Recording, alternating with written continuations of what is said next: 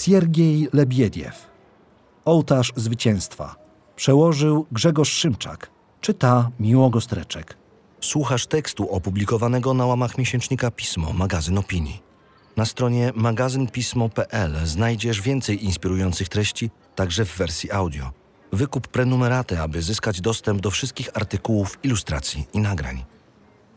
Bezalternatywna władza potrzebuje konsolidującej podstawy, pozademokratycznych, sakralnych wartości, które pozwalają zjednoczyć ludzi na bazie przeszłości, a nie teraźniejszości. We wrześniu 2019 roku upłynęło 80 lat od wybuchu II wojny światowej. W Rosji stanowi ona coraz ważniejsze strategiczne źródło aktualnej politycznej propagandy, źródło kapitału moralnego, który legitymizuje prawo państwa do agresji, zarówno zewnętrznej, jak i skierowanej przeciwko własnym obywatelom oraz do lekceważenia ludzkiego życia. Taki fenomen trudno jest wyjaśnić wyłącznie na płaszczyźnie społecznej i politycznej. Święta wojna i zwycięstwo są przedmiotami kultu liczącego dziesiątki lat, który zasługuje na miano świeckiej religii. Ten kult odwołuje się właśnie do wiary i obowiązku oddania czci. Jest pozbawiony racjonalnych przesłanek i w tym sensie znajduje się w głębokiej sprzeczności z pamięcią oraz historią opartą na faktach, choć z pozoru pełni wobec nich funkcję służebną. Na czym polega różnica między ludzkim a sakralnym stosunkiem do zabitych żołnierzy? W ludzkim wymiarze zobowiązaniem wobec poległych nie są gigantyczne pomniki, muzea i utwory opiewające bohaterstwo. Jedyną i ostatnią czynnością, którą można wykonać dla nieboszczyka, jest godne pogrzebanie. Na tym opiera się cywilizacja, Nieprzypadkowo, analizując ludzi prehistorycznych, za najważniejszy krok na drodze od natury do kultury uważa się nie utylitarny, lecz obrzędowy stosunek do zmarłych. Ludzie cywilizowani to ci, którzy grzebią swoich bliskich, nie licząc się z kosztami i nie szukając dla siebie usprawiedliwienia w obliczu trudności, które stoją na drodze do spełnienia tego obowiązku. Godny pogrzeb to fundament, na którym opiera się indywidualna pamięć. Dowód potwierdzający wartość tej pamięci oraz wartość życia każdego człowieka. Mogłoby się wydawać, że radziecka kultura uznawała wszystkie te wartości. Lecz tak naprawdę, po części mimowolnie, a po części świadomie, dopuszczono się największej zdrady wobec poległych czerwonoarmistów, z których wielu nigdy nie otrzymało należytego pochówku.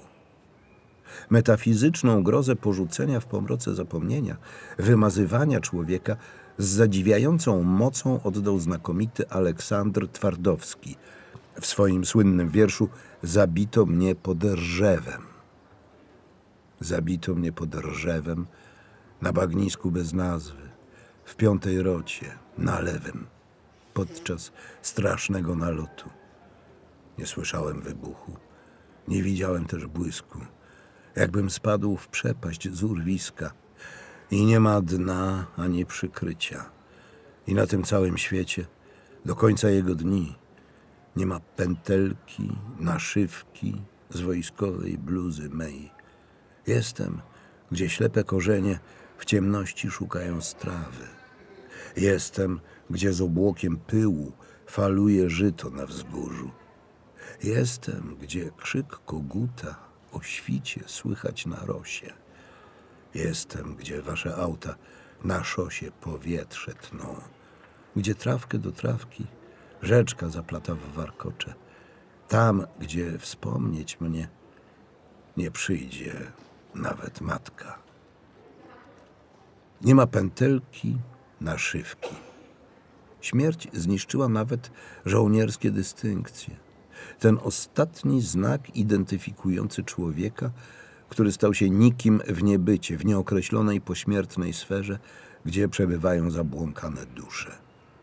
Oswobodzenie go z tej niewoli, przywrócenie mu imienia i odrębnego losu to bezwzględne zadanie wszystkich żyjących, którzy zawdzięczają życie poległemu.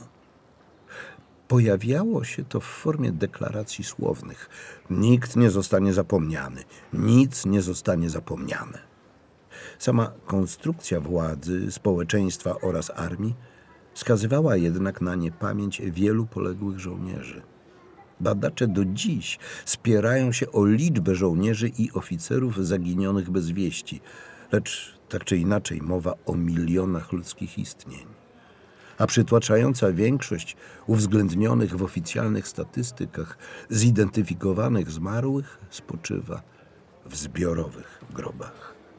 Za wykreowanie prymatu pamięci zbiorowej nad pamięcią indywidualną odpowiada mechanizm administracyjno-polityczny, machina zapomnienia.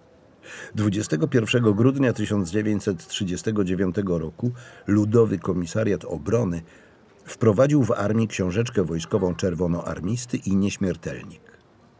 W czerwcu 1940 roku po wojnie fińskiej zostały one wycofane z użycia. 15 marca 1941 roku przywrócono sam nieśmiertelnik. Prawie przez cały 1941 rok żołnierze nie mieli nieśmiertelników, co nie mniej przekonująco potwierdzają wyniki prac poszukiwawczych. Główną przyczyną tego stanu rzeczy jest fakt, że przeważającej liczbie żołnierzy nie zdążono wydać nieśmiertelników. Sytuacja uległa poprawie dopiero gdy ustabilizował się front i ponownie uruchomiono zakłady pracy oraz fabryki. Piszą autorzy strony internetowej Ruch Poszukiwawczy Rosji.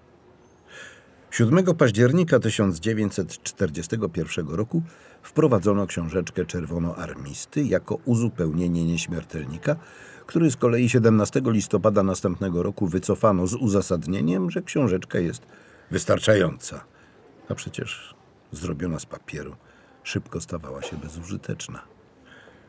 Ostatecznie nieśmiertelniki wydawano mniej lub bardziej regularnie w ciągu niecałego 1942 roku, a wojna, jak wiadomo, trwała 4 lata. Rosjanie liczą lata II wojny światowej od agresji III Rzeszy na ZSRR 22 czerwca 1941 roku. Podsumowują autorzy. Dodajmy, że w armiach niemieckiej, amerykańskiej i angielskiej stosowano blaszki żołnierskie, które praktycznie nie ulegały zniszczeniu. W ten sposób na samym początku wojny zaistniały warunki do tego, żeby liczni radzieccy żołnierze pozostawali niezidentyfikowani i pozbawieni należnej im pamięci. W Armii Czerwonej obowiązywał regulamin wykazywania strat osobowych i grzebania poległego stanu osobowego Armii Czerwonej w czasie wojny, który zatwierdzono 15 marca 1941 roku. Przewidziano w nim braterskie mogiły dla żołnierzy. Zgodnie z dokumentem, drużyna pogrzebowa, składająca się z żołnierzy danej jednostki, powinna chować poległych, nadać numer grobowi oraz założyć księgę pochówków z informacją o miejscu konkretnego żołnierza w grobie. W konsekwencji takie miejsce pochówku przeistaczało się w cmentarz wojskowy i na mocy stosownego aktu powierzano je przedstawicielom władz lokalnych. W praktyce, podczas ciężkich walk obronnych, wycofywania się i powstawania kotłów, grzebano żołnierzy bezpośrednio na polu walki, w transzei, w leju po wybuchu lub nie grzebano w ogóle. Badaczka Marina Safronowa relacjonuje. Nie przestrzegano procedur grzebania zmarłych, nie sporządzano spisów.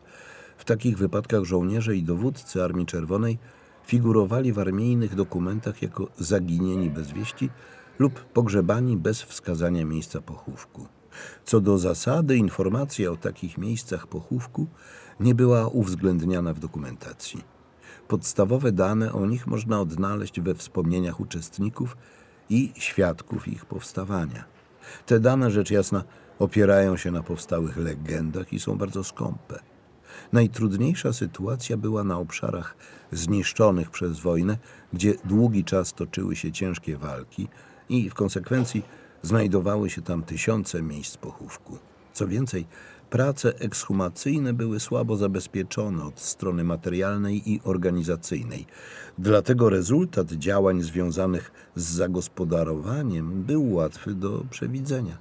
W poszczególnych miejscach oznaczało ono nie tylko doprowadzenie miejsc pochówku do jako takiego godnego wyglądu, ale też przeniesienie szczątków do nowych grobów.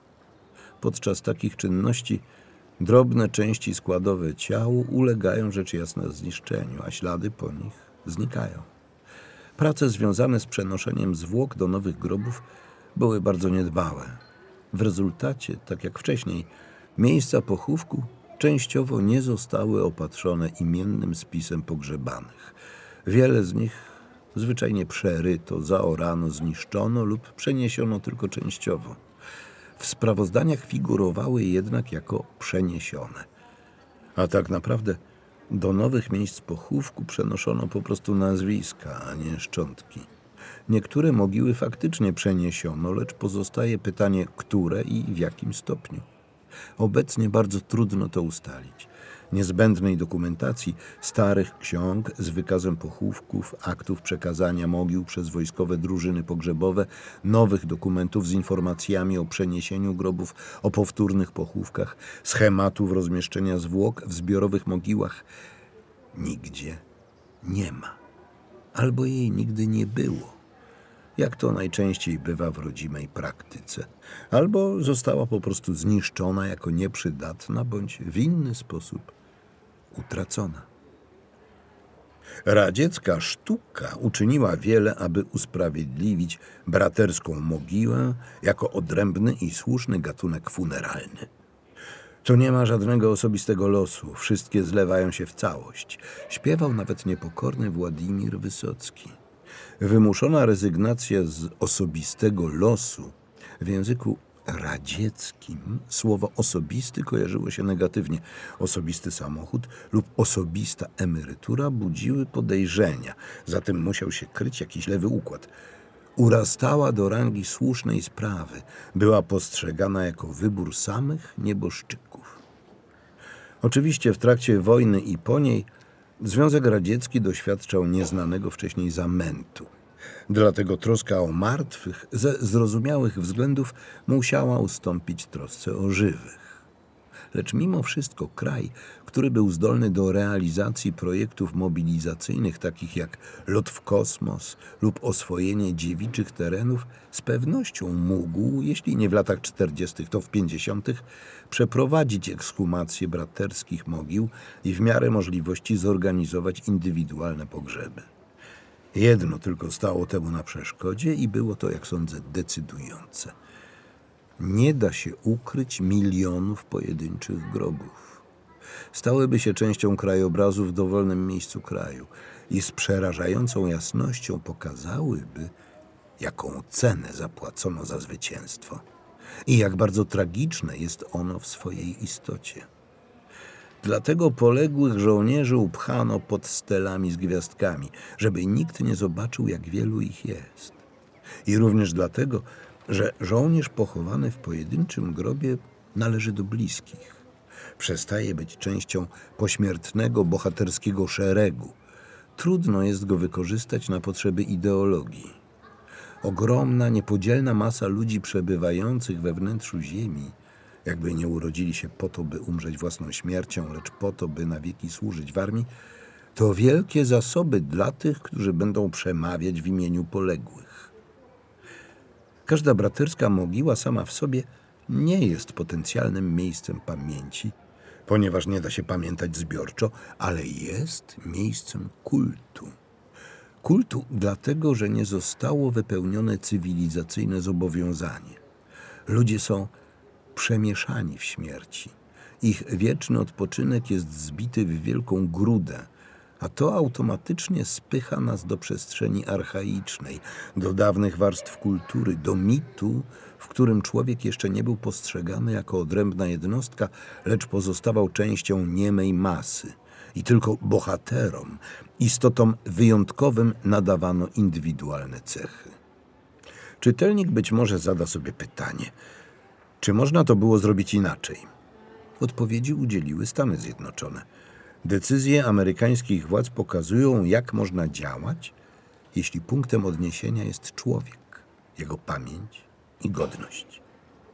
15 sierpnia 1945 roku, dzień po decyzji cesarza Hirohito o kapitulacji Japonii, prezydent USA Harry Truman wydał dekret, na podstawie którego generał Omar Bradley, dowodzący Amerykanami w walkach z Niemcami, otrzymał nominację na stanowisko szefa nowego Departamentu do Spraw Weteranów Wojennych. To wielki gest. Ty, który wysyłałeś ludzi na śmierć, wymieniałeś dywizję na dywizję, teraz spłacisz swój dług. Żywym, tym, którzy zostali ranni, okaleczeni. Dług generała wobec żołnierzy. W 1944 roku amerykański kongres przyjął dokument pod nazwą The Servicemen's Readjustment Act. Readjustment to przejście do cywila po odbyciu służby wojskowej. Ten akt prawny objął 17 milionów weteranów, którzy uzyskali prawo do pożyczki na otwarcie biznesu i do rocznego zasiłku dla bezrobotnych. Wypłacano im też kwoty pieniężne, które pokrywały koszty edukacji na uniwersytecie lub w innej placówce edukacyjnej. Według danych statystycznych z 1956 roku 2 miliony 200 tysięcy weteranów skorzystało z możliwości kształcenia się na uczelniach wyższych, a 5 milionów 600 tysięcy uczestniczyło w różnych programach edukacyjnych.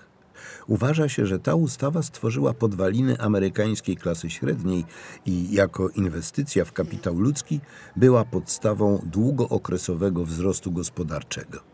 To Bradley lobował na rzecz weteranów. Również w Związku Radzieckim przyjęto wiele aktów prawnych, które zatwierdzały pomoc dla rodzin poległych i weteranów, których było około 35 milionów. Radzieckie straty były wielokrotnie większe, a sytuacja gospodarcza kraju znacznie gorsza. Rodzinom poległych oraz inwalidom dawano zaległe zobowiązania finansowe. Ich dzieci zwolniono z opłat za naukę. Wypłacano im pożyczki na budowę domu, przydzielano racje żywnościowe oraz powierzchnię mieszkaniową. Możliwe, że w wymiarze finansowym w ramach systemu stalinowskiego to było maksimum. Lecz nawet jeśli tak było, pozostaje moralny aspekt utworzenia samej agencji do spraw weteranów i nominacji Bradley'a, służby dla tych, którymi dowodził. Takiej moralnej lekcji nie otrzymaliśmy. Dwaj inni amerykańscy generałowie, John Pershing i George Marshall, odpowiadali za poległych żołnierzy. Już w 1923 roku ustanowiono American Battle Monuments Commission, ABMC, amerykańską komisję do spraw pomników wojennych. Przez ćwierć wieku na jej czele stał głównodowodzący z czasów I wojny światowej John Pershing. W radzieckiej tabeli rang to odpowiednik Siemiona Budionnego lub Klimienta Woroszyłowa. Po śmierci Pershinga w 1948 roku stanowisko to objął George Marshall, były głównodowodzący wszystkimi siłami USA podczas II wojny światowej. Obok ABMC istniała American Graves Registration Service, służba rejestracji grobów amerykańskich. AGRS obecnie funkcjonuje pod nazwą Mortuary Affairs, służba do spraw pogrzebowych. Utworzona podczas I wojny światowej, znajdująca się pod zwierzchnictwem kwatermistrza generalnego Armii Stanów Zjednoczonych AGRS, odpowiadała za ewidencjonowanie strat, identyfikację i pogrzeby. Oznacza to, że w amerykańskiej armii istniała możliwość, aby nie angażować wojska do procedur pogrzebowych, pozostawiając to specjalnie przeszkolonym ludziom. Trzy plutony AGRS szły z wojskami pierwszej fali desantu w Normandii. Plaże, na których Amerykanie ponieśli największe straty, na trzeci dzień zostały oczyszczone z ciał. W ramach pododdziałów AGRS istniały specjalizacje. Jedni zajmowali się zbieraniem poległych, inni wstępną identyfikacją. Z niezidentyfikowanych ciał pobierano odciski palców, w miarę możliwości zębów. Spisywano zeznania żołnierzy, które mogły rzucić światło na tajemnicę dotyczącą danych osobowych zabitego i zakopywano je w butelce lub flakonie razem z ciałem. W archiwum oddzielnie przechowywano rzeczy osobiste. Specyfika pracy AGRS polegała na tym, że ta służba nie traktowała miejsc pochówku z czasu wojny jako stałych. Wszystkie uznawano za tymczasowe. W 1945 roku, analogicznie do 1918 roku, rząd USA uruchomił powrót zabitych podczas II wojny światowej, za który odpowiedzialna była AGRS. Tworzono mapy, na których oznaczano miejsca katastrof lotniczych, przeszukiwano pola walk w celu odnalezienia pojedynczych grobów, dokonywano ekshumacji tymczasowych miejsc pochówków. Rodzina każdego poległego żołnierza otrzymała broszurę informującą o programie, która zaczynała się słowami: Nasi amerykańscy obywatele, którzy polegli podczas II wojny światowej, zostali pochowani i spoczywają na cmentarzach w każdym zakątku globu. Ponieważ ci żołnierze i obywatele oddali życie za swój kraj, rząd uważa, że ich krewnym przysługuje prawo i honor, by zdecydować, gdzie ci odważni ludzie powinni odnaleźć miejsce ostatniego spoczynku. Rząd pragnie spełnić wszystkie możliwe życzenia krewnych, bez względu na rangę, rasę czy wyznanie. Program funkcjonował do 1951 roku. W tym czasie szczątki 171 tysięcy żołnierzy zostały wysłane do USA. 97 tysięcy osób, zgodnie z wolą krewnych, zostało pochowanych na stałych cmentarzach wojskowych za granicą. To prawda, że te straty są nieporównywalne z poniesionymi przez Armię Czerwoną. Podczas II wojny światowej zginęło 292 131 żołnierzy amerykańskich i około 11 milionów radzieckich. Trzeba jednak mieć na uwadze, że USA prowadziły wszystkie działania wojenne za oceanem atlantyckim lub spokojnym. Amerykańscy żołnierze ginęli w Europie i na wyspach oddalonych od siebie o setki lub tysiące kilometrów. Z punktu widzenia logistyki zadanie było bardzo skomplikowane i wymagało wysokich nakładów finansowych. Dodajmy, że każdemu, każdemu poległemu żołnierzowi gwarantowano pożegnanie z honorami wojskowymi podczas powtórnego pogrzebu. Ponad 13 tysięcy ludzi pracowało 6 lat. Program kosztował 163 miliony dolarów w ówczesnych pieniądzach, co w przeliczeniu na dzisiejszą wartość daje prawie 2,5 miliarda dolarów. W laboratoriach, do których wysyłano szczątki, potwierdzono lub ustalono tożsamość ponad 280 tysięcy poległych. Prace nad identyfikacją zwłok trwają do dziś na koszt armii USA. To ona, a nie poszukiwawcze grupy wolontariuszy, jak u nas, nadal szuka i przeprowadza pochówki swoich żołnierzy, od czasu do czasu podlegając krytyce ze strony społeczeństwa za to, że prace są prowadzone zbyt wolno. ABMC działa do dziś. W jej gestii leżą stałe cmentarze utworzone przez AGRS. Komisja utrzymuje miejsca pochówków w należytym stanie. Ma status agencji federalnej i wydatkuje środki budżetowe USA. W ten sposób amerykańscy polegli żołnierze zostali w trybie indywidualnym zwróceni rodzinom. Dane statystyczne pokazują, że praktycznie dla każdego zamówiono oddzielny nagrobek. W wyniku współpracy z Komisją Grobów Wojennych Wspólnoty Narodów zamówiono ponad 350 tysięcy wapiennych kamieni nagrobnych. Podczas zamawiania nagrobków uwzględniono wyznanie poległych. Na przykład wyznawców judaizmu grzebano pod sześcioramienną gwiazdą. Tak działa lub musi działać władza w kraju, gdzie jest ona kontrolowana przez wyborców. Władza totalitarna, która nie odpowiada przed nikim, może sobie pozwolić na to, by wrzucić żołnierzy do braterskich mogił i wynieść tę braterskość na piedestał szczególnego pośmiertnego bohaterstwa, uspołecznić nieboszczyków, zastępując prawdziwe groby cenotafami, symbolicznymi grobowcami. Znamienne, że za Stalina nie istniał jasno wyrażony kult świętej wojny i zwycięstwa.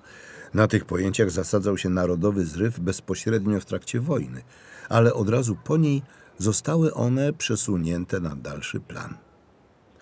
9 lutego 1946 roku Stalin powiedział w radiu: Mówi się, że zwycięzców się nie osądza, że nie należy ich krytykować, nie trzeba ich sprawdzać. To niewłaściwe podejście. Zwycięzców można i należy osądzać, można i należy krytykować i sprawdzać.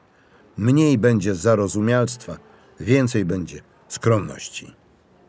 W tym czasie dowódcy wojskowi już zostali objęci represjami. Stalin, naczelny wódz, nie przyjmował defilady zwycięstwa, wysyłając zamiast siebie marszałka Georgija Żukowa. Stalin praktycznie nie nosił orderu zwycięstwo ani munduru generalissimusa. Już w 1947 roku Dzień Zwycięstwa nie był świętowany i ta sytuacja trwała do śmierci Stalina.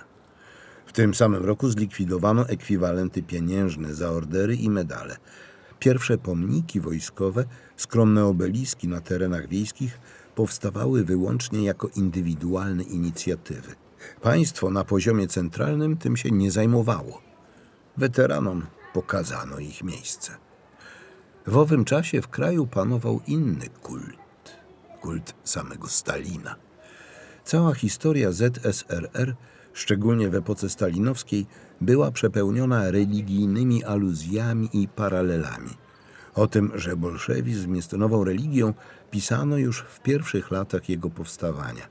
Stalin, ojciec narodów, wielokrotnie upodabniał się do ziemskiego Boga. Szedłem kiedyś arbatem. Bóg jechał w pięciu autach. Ze strachu prawie garbata w swoich mysich paltach tuż obok drżała ochrona. Było późno i wcześnie.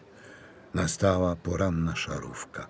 On spojrzał surowo, jak mędrzec, swoim wszechwidzącym okiem, na wskroś przenikliwym spojrzeniem. Wszyscyśmy chodzili pod Bogiem, z Bogiem prawie tuż obok. Ten fragment wiersza Borisa Słuckiego to zaledwie jeden z wielu przykładów, lecz przede wszystkim powinniśmy zdawać sobie sprawę, że nie chodzi o udaną metaforę czy o ryzykowne zbliżenie pojęć. Ludzie, którzy zostali zrekrutowani do historii przez Stalina, wyposażeni w nową radziecką tożsamość, rzeczywiście wierzyli w niego jak w nadprzyrodzony pierwiastek życia. On stworzył ich na potrzeby nowego bytu. Lecz była też druga strona tego fenomenu bezsilność człowieka wobec strasznej, irracjonalnej bezwzględnej władzy, która budziła jeszcze bardziej archaiczne uczucia religijne, zmuszając do ubóstwienia władzy w osobach, które ją posiadały. Jeśli Bóg jest Panem życia i śmierci, darującym i odbierającym życie według własnego uznania, to Stalin faktycznie nim był. Gdy zmarł, Wielu odebrało to wydarzenie jako niczeńską śmierć Boga. Jest na to wiele świadectw we wspomnieniach. W tym kontekście warto przyjrzeć się Nikicie Chruszczowowi, który przeprowadził proces obnażania kultu jednostki, pośmiertnie zrzucił Stalina z niebios i dostrzec w nim bogoborca XX wieku i paradoksalnie religijnego reformatora jednocześnie. Bogoboriec występujący przeciw Bogu w języku rosyjskim. Taki punkt widzenia wyjaśnia wiele w nim samym i w jego postępowaniu. Każdy reżim totalitarny potrzebuje nadnaturalnej legitymizacji, ponieważ nie może jej uzyskać zwykłą, demokratyczną drogą. Dla stalinowskiego Związku Radzieckiego pod wieloma względami legitymizacją był sam Stalin. Ale kiedy zmarł, pozostała zionąca pustka w metafizycznym obrazie świata. Trzeba było ją czymś wypełnić. Nikt już nie mógł zostać nowym Bogiem. I okazało się, że w sferze sakrum jest tylko jedno porównywalne zjawisko zwycięstwo. Powojenny Związek Radziecki został obwołany państwem weteranów, beneficjentów w różnych znaczeniach zwycięstwa. To ono przedłużyło jego żywotność i tylko jego się trzymał radziecki twór państwowy. Ono było treścią i formą wspólnotowości.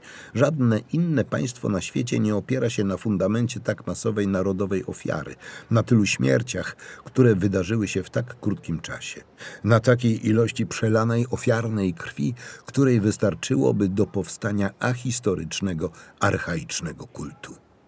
Indywidualny, w tym sensie biblijny kult zniknął. Zaczął się tworzyć kult zbiorowy, w przeważającej części pogański, przewidujący miejsca mocy, hierarchię poświęcenia, poczet bohaterów i specyficzne misteria. Kult czcicieli ognia, wynoszących do roli bóstwa demiurgiczny, wieczny ogień wojny i zwycięstwa. Może się wydawać, że dzięki postępowi daleko nam do takich fenomenów.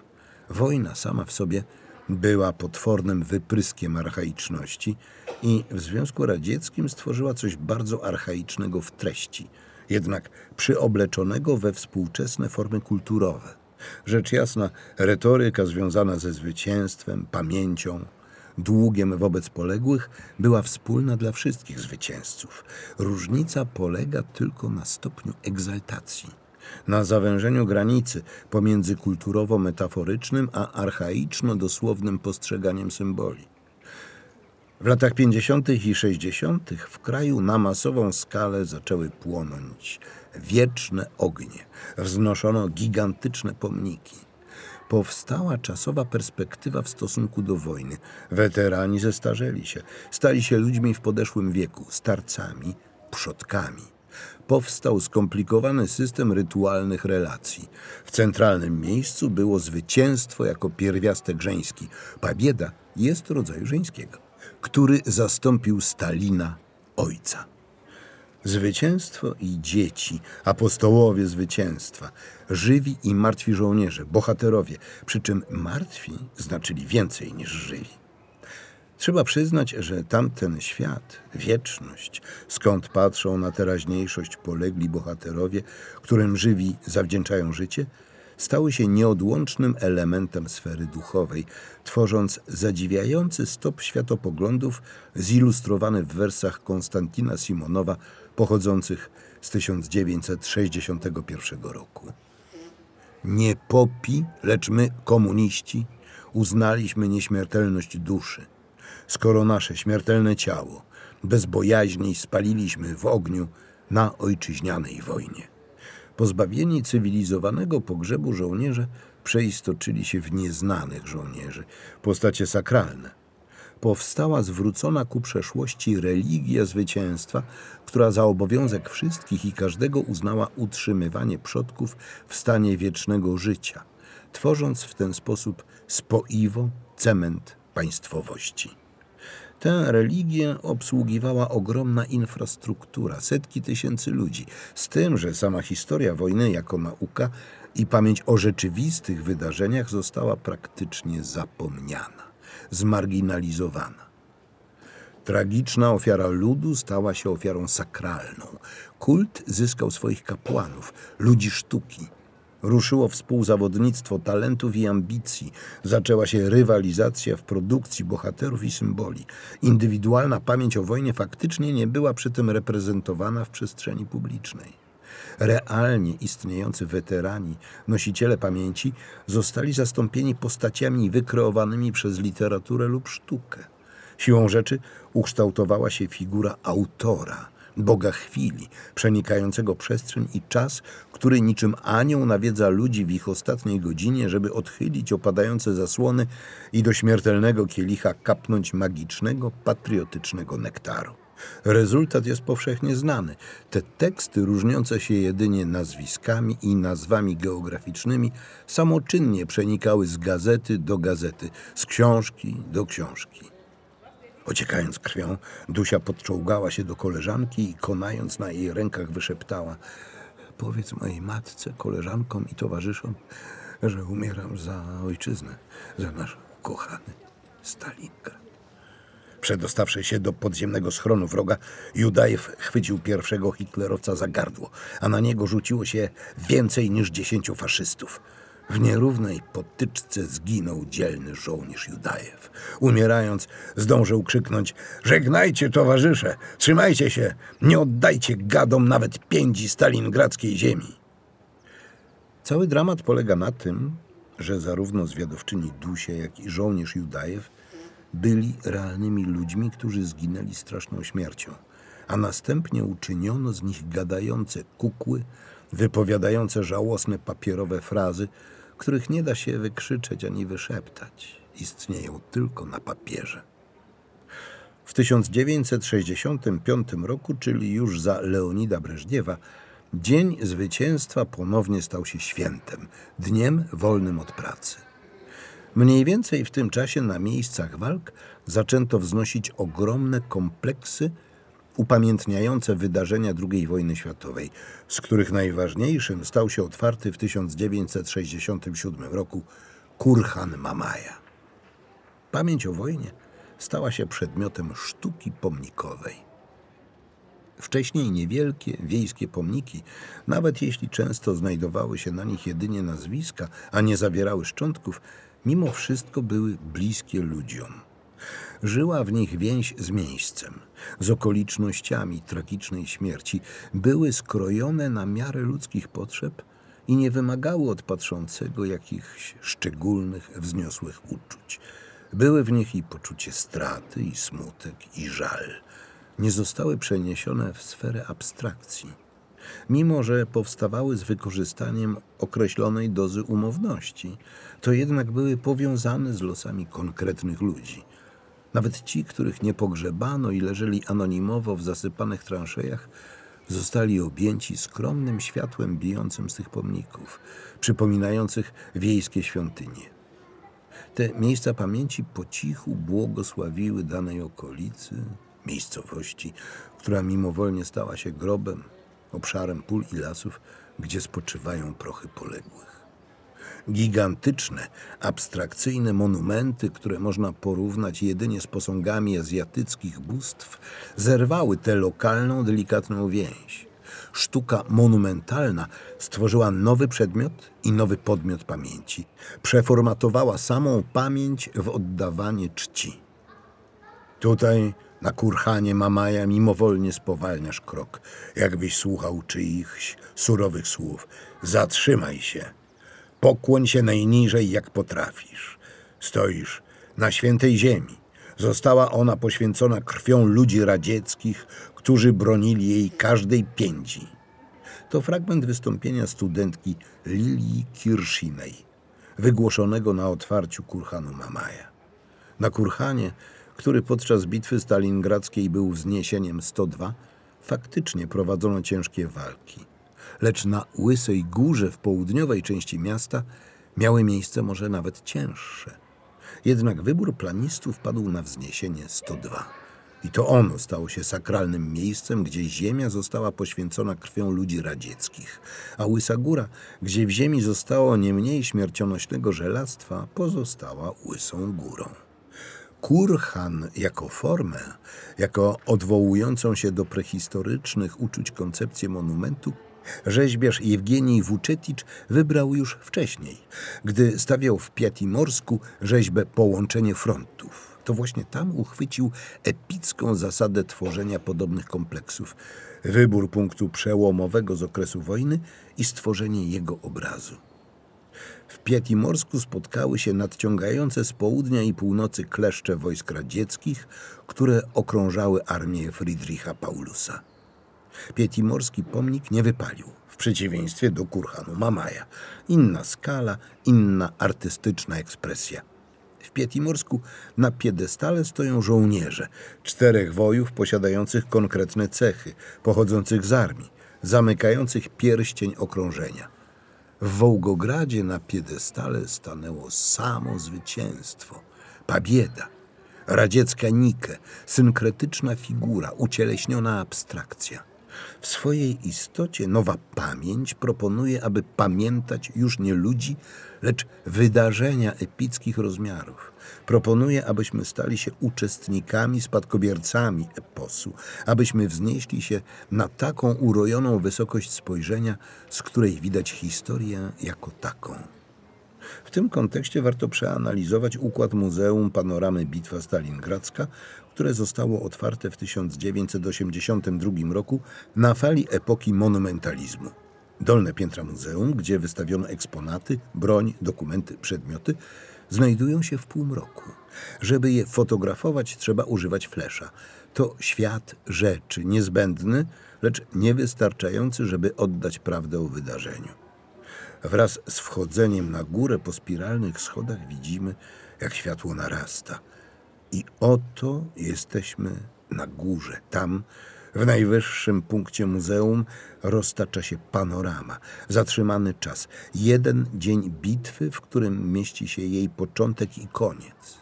Najwyższą prawdę powierzono wypowiedzi artystycznej, a nie dokumentom i artefaktom, nie fizycznym świadectwom. Te należą do sfery profanum, jedynie przygotowują do odbioru bitwy jako całości, jako ściągniętych w jeden węzeł czasu, przestrzeni i wysiłków ducha. Znamienne, że rok po otwarciu Kurhanu Mamaja reżyser Juri Ozierow zaczął zdjęcia do epopei Wyzwolenie, która pod względem skali miała się stać nową wojną i pokojem. Scenarzyści podjęli zadziwiającą i bezpardonową decyzję. Wycięli lata 1941 i 1942 zaczęli opowieść od 1943 roku, od bitwy na Łuku Kurskim, aby ukazać wyłącznie zwycięstwa. Wojna przeistoczyła się w przedstawienie pirotechniczne, w ogólne plany pól walki spowitych sztucznym dymem. Kamera to nurkowała w dół, w okopy, to wznosiła się na samą górę, zaglądając do tymczasowej kwatery głównej, gdzie uprzejmy, dobroduszny Stalin naradza się z generałami. Kamera odwiedziła Josipa Titę w górach Jugosławii. Już zdążyliśmy się z nim pogodzić po rozbracie okresu stalinowskiego. Kręciła dzielnych żołnierzy Wojska Polskiego. Pozdrowienia dla socjalistycznej Polski. Pokazywała dwulicowość Winstona Churchilla i naiwne prostactwo Franklina Roosevelta, który wyczuwa wyższość Stalina. Właśnie to proponowano zapamiętać pełne rozsądku oceny płynące ze szczytów władzy, bohaterstwo nizin, ogólne scementowanie ofiarą jako rękojmia bezalternatywnej przyszłości. Ale powróćmy do kurhanu Mamaja jako jednego z wielu monumentów. Chciałbym, żeby było jasne, że nie neguję konieczności uczczenia żołnierzy, którzy tam polegli. Wręcz przeciwnie. Uważam jednak, że akurat żołnierze giną w tym kompleksie upamiętniającym. Cmentarz żołnierski został przeniesiony na peryferię, za plecy majestatycznej statuły. I nie jest częścią ogólnego zespołu pomnikowego, lecz jest jakby jego uzupełnieniem. W tym kompleksie, jak i w wielu innych, została zaburzona relacja między abstrakcyjnym a konkretnym, między symbolicznym a realnym, zaburzona w takim samym stopniu, w jakim nie żałowano ludzkich istnień do osiągnięcia zwycięstwa, ani za ich życia, ani po śmierci. Podstawową, charakterystyczną cechą kultu jest właśnie owa gotowość do operowania artystycznymi obrazami, które otrzymały status nienaruszalnych, sakralnych i zastąpiły pamięć o konkretnych ludziach, zrezygnowały z wywołania wielkiego współczucia wobec porzuconych, zapomnianych, nieodnalezionych, zrezygnowały z podjęcia próby ocalenia od zapomnienia wszystkich poległych. To jest ta sama gotowość, by widzieć w człowieku narzędzie, środek. Z tego samego powodu kult nie dostrzega całych grup ludzi. Zimą na przełomie 1942 i 1943 roku w trakcie przepraw przez Wołgę zginęło około 40 tysięcy cywilnych mieszkańców. Pamięć o nich to zaledwie malutka tabliczka na ścianie domu w miejscu, gdzie przeprawy docierały do brzegu Stalingradu i tabliczka pamiątkowa na budynku dworca rzecznego z informacją, ile jednostek floty rzecznej zatonęło. Coś w rodzaju pośredniej informacji o tym, że statki nie szły na dno puste.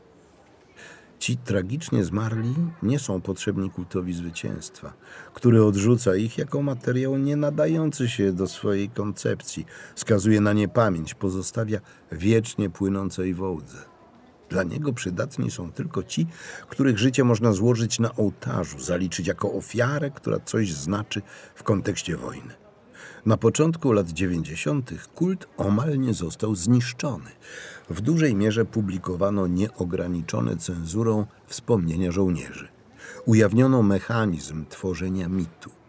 Okazało się na przykład, że 28 bohaterów panfiłowców wymyślił korespondent wojenny gazety Krasnaja Zwiezda. Już w okresie radzieckim ustaliła to prokuratura wojskowa. Chodzi o grupę czerwonoarmistów, którzy mieli zginąć 16 listopada 1941 roku podczas bitwy pod Moskwą, uprzednio niszcząc 18 czołgów i zabijając 800 żołnierzy niemieckich. Wahadło przechyliło się na stronę realnie istniejących ludzi. Oddziały poszukiwawcze na większą skalę niż w okresie radzieckim zajęły się poszukiwaniem poległych. W 2016 roku nakręcono film Żołnierze Panfiłowa. Minister kultury nazywa tę opowieść świętą legendą, odwołując się właśnie do retoryki kultu. Międzynarodowy ruch społeczny Nieśmiertelny Pułk, wymyślony jak się wydaje jako próba przywrócenia pamięci o wojnie wymiaru osobistego, ulega zwyrodnieniu w stronę obowiązkowego, uroczystego widowiska, w którym portret z twarzą żołnierza jest jedynie pikselem w ogólnym obrazie. Dlaczego? Dokładnie z tego samego powodu, dla którego kult w ogóle powstał. Bezalternatywna władza potrzebuje konsolidującej podstawy, pozademokratycznych, sakralnych wartości, które pozwalają zjednoczyć ludzi na bazie przeszłości, a nie teraźniejszości. A to oznacza, że tragiczna ofiara ludu znów staje się świętą ofiarą. Ale nie dlatego, że święta i cenna jest pamięć o każdym poległym. Esej ukazał się w 46. numerze miesięcznika Pismo, magazyn opinii. Czytał Miłogo Streczek.